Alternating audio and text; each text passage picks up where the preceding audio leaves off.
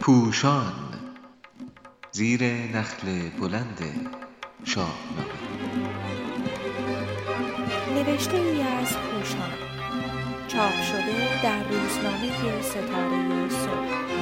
در تاریخ دوم مرداد ماه 1398 به قلم علیرضا قراباقی گوینده هونه ولیزاده. شاهنامه خانی از زبان فردوسی خردمند. شکلگیری نهاد روحانیت.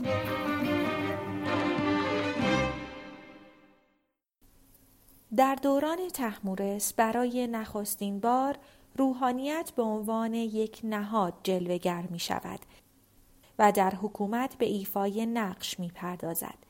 نه به این خاطر که تحمورس را دیوبند نامیدند و در برنامه خود گفته بود زهر جای کوته کنم دست دیو و نه حتی برای آنکه آهرمن را بارگی یا اسب خود کرد و بر رویش زین میگذاشت و سواری می گرفت.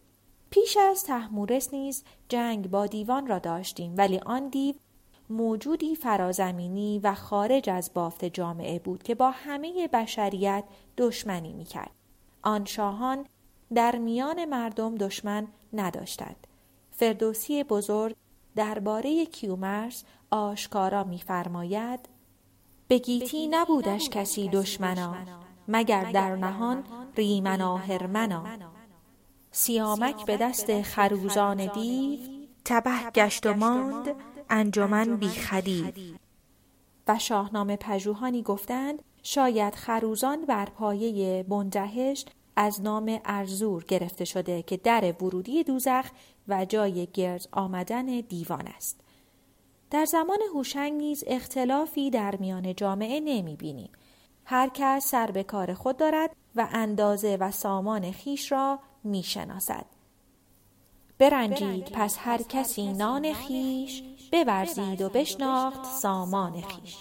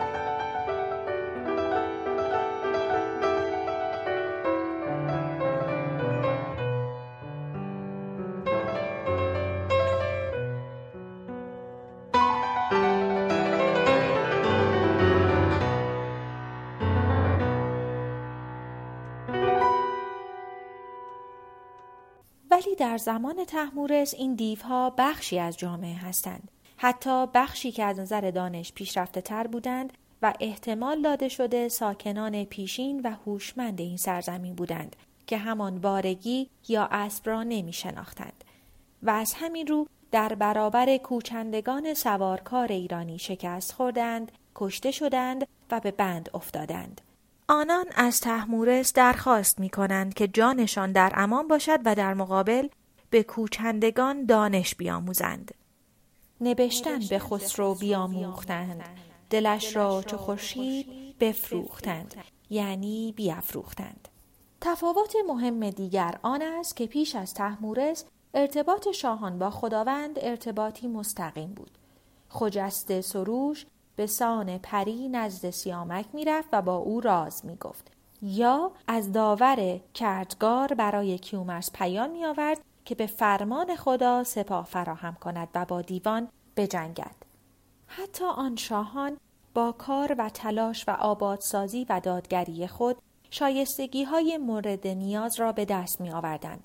درباره هوشنگ می خانیم همی تاج را خیشتن پرورید یا به عبارت دیگر شایستگی های مورد نیاز برای تاجوری را در خیشتن پرورش می‌داد. ولی به تحمورس که می رسیم داستان از قرار دیگری است. او زمانی که می‌خواست برنامه خود را اعلام کند همه موبدان را ز لشکر بخواند این نخستین بار است که در بخش استوری شاهنامه از موبدان سخن می رود گرچه هنوز بخشی از لشکر هستند و جدا نشدند. تحمورس در جامعه بدخواه دارد که شاید همان دیوان دانا بودند. پس برای حفظ خود و حکومت خود گذشته از موبدان تایید کننده برنامهش به وزیری با نفوذ معنوی در جامعه به نام شهرسب نیاز دارد که در برابر بدخواهان بازدارنده باشد. سر مایه بود اختر شاه را و زو بند بود جان بدخواه را